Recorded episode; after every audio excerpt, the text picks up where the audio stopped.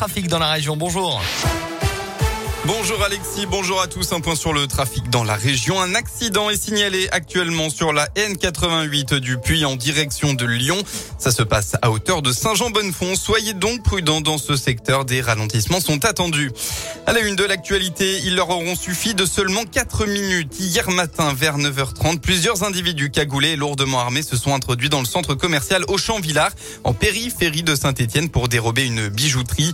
Les braqueurs ont menacé les vendeuses et ont brisé les vitrine pour voler les bijoux avant de prendre la fuite. D'après les premiers éléments de l'enquête, au moins trois hommes seraient impliqués armés d'un fusil à canon et d'un pistolet automatique. Dramatique accident hier dans la Loire. Un homme a perdu la vie dans une sortie de route peu après 21h.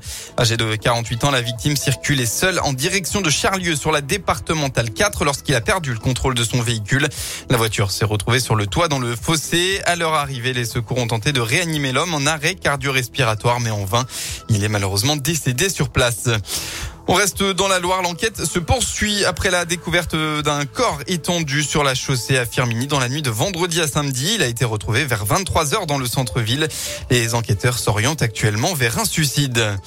Dans le reste de l'actualité, clap de fin pour la COP26. Les quelques 200 pays ont adopté hier un accord en demi-teinte pour accélérer la lutte contre le réchauffement de la planète, mais malheureusement sans garantir de tenir l'objectif de le contenir à 1,5 degré, ni de répondre aux demandes d'aide des pays pauvres.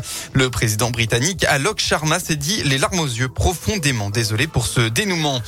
Elle devait assister à une cérémonie officielle aujourd'hui. La reine Elisabeth II ne sera finalement pas présente pour des raisons de santé. Et puis hier, six ans après l'horreur, plusieurs hommages ont été rendus à Paris et Saint-Denis pour commémorer les attentats du 13 novembre dans une atmosphère hautement symbolique en plein procès.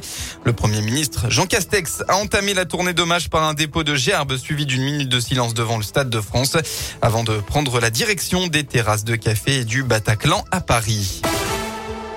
On passe au sport. Direction le Qatar pour l'équipe de France de football. Les Bleus se sont qualifiés hier soir pour la Coupe du Monde 2022.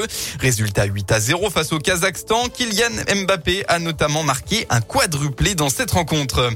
Une équipe de France en appelle une autre, cette fois-ci en rugby. Le 15 de France affronte la Géorgie à 14h en match test. On rappelle que le joueur de Clermont, euh, la Damien Penaud, sera une nouvelle fois titulaire.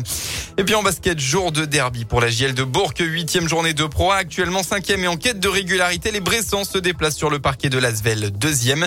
Coup d'envoi de la rencontre à 17h. La météo de votre dimanche en Auvergne-Rhône-Alpes est bien à nouveau une journée sans soleil. Et oui, la grisaille va dominer dans la région. Quelques averses sont attendues. Euh, ça restera très localisé. Côté Mercure, vous aurez au maximum de la journée entre 7 et 11 degrés.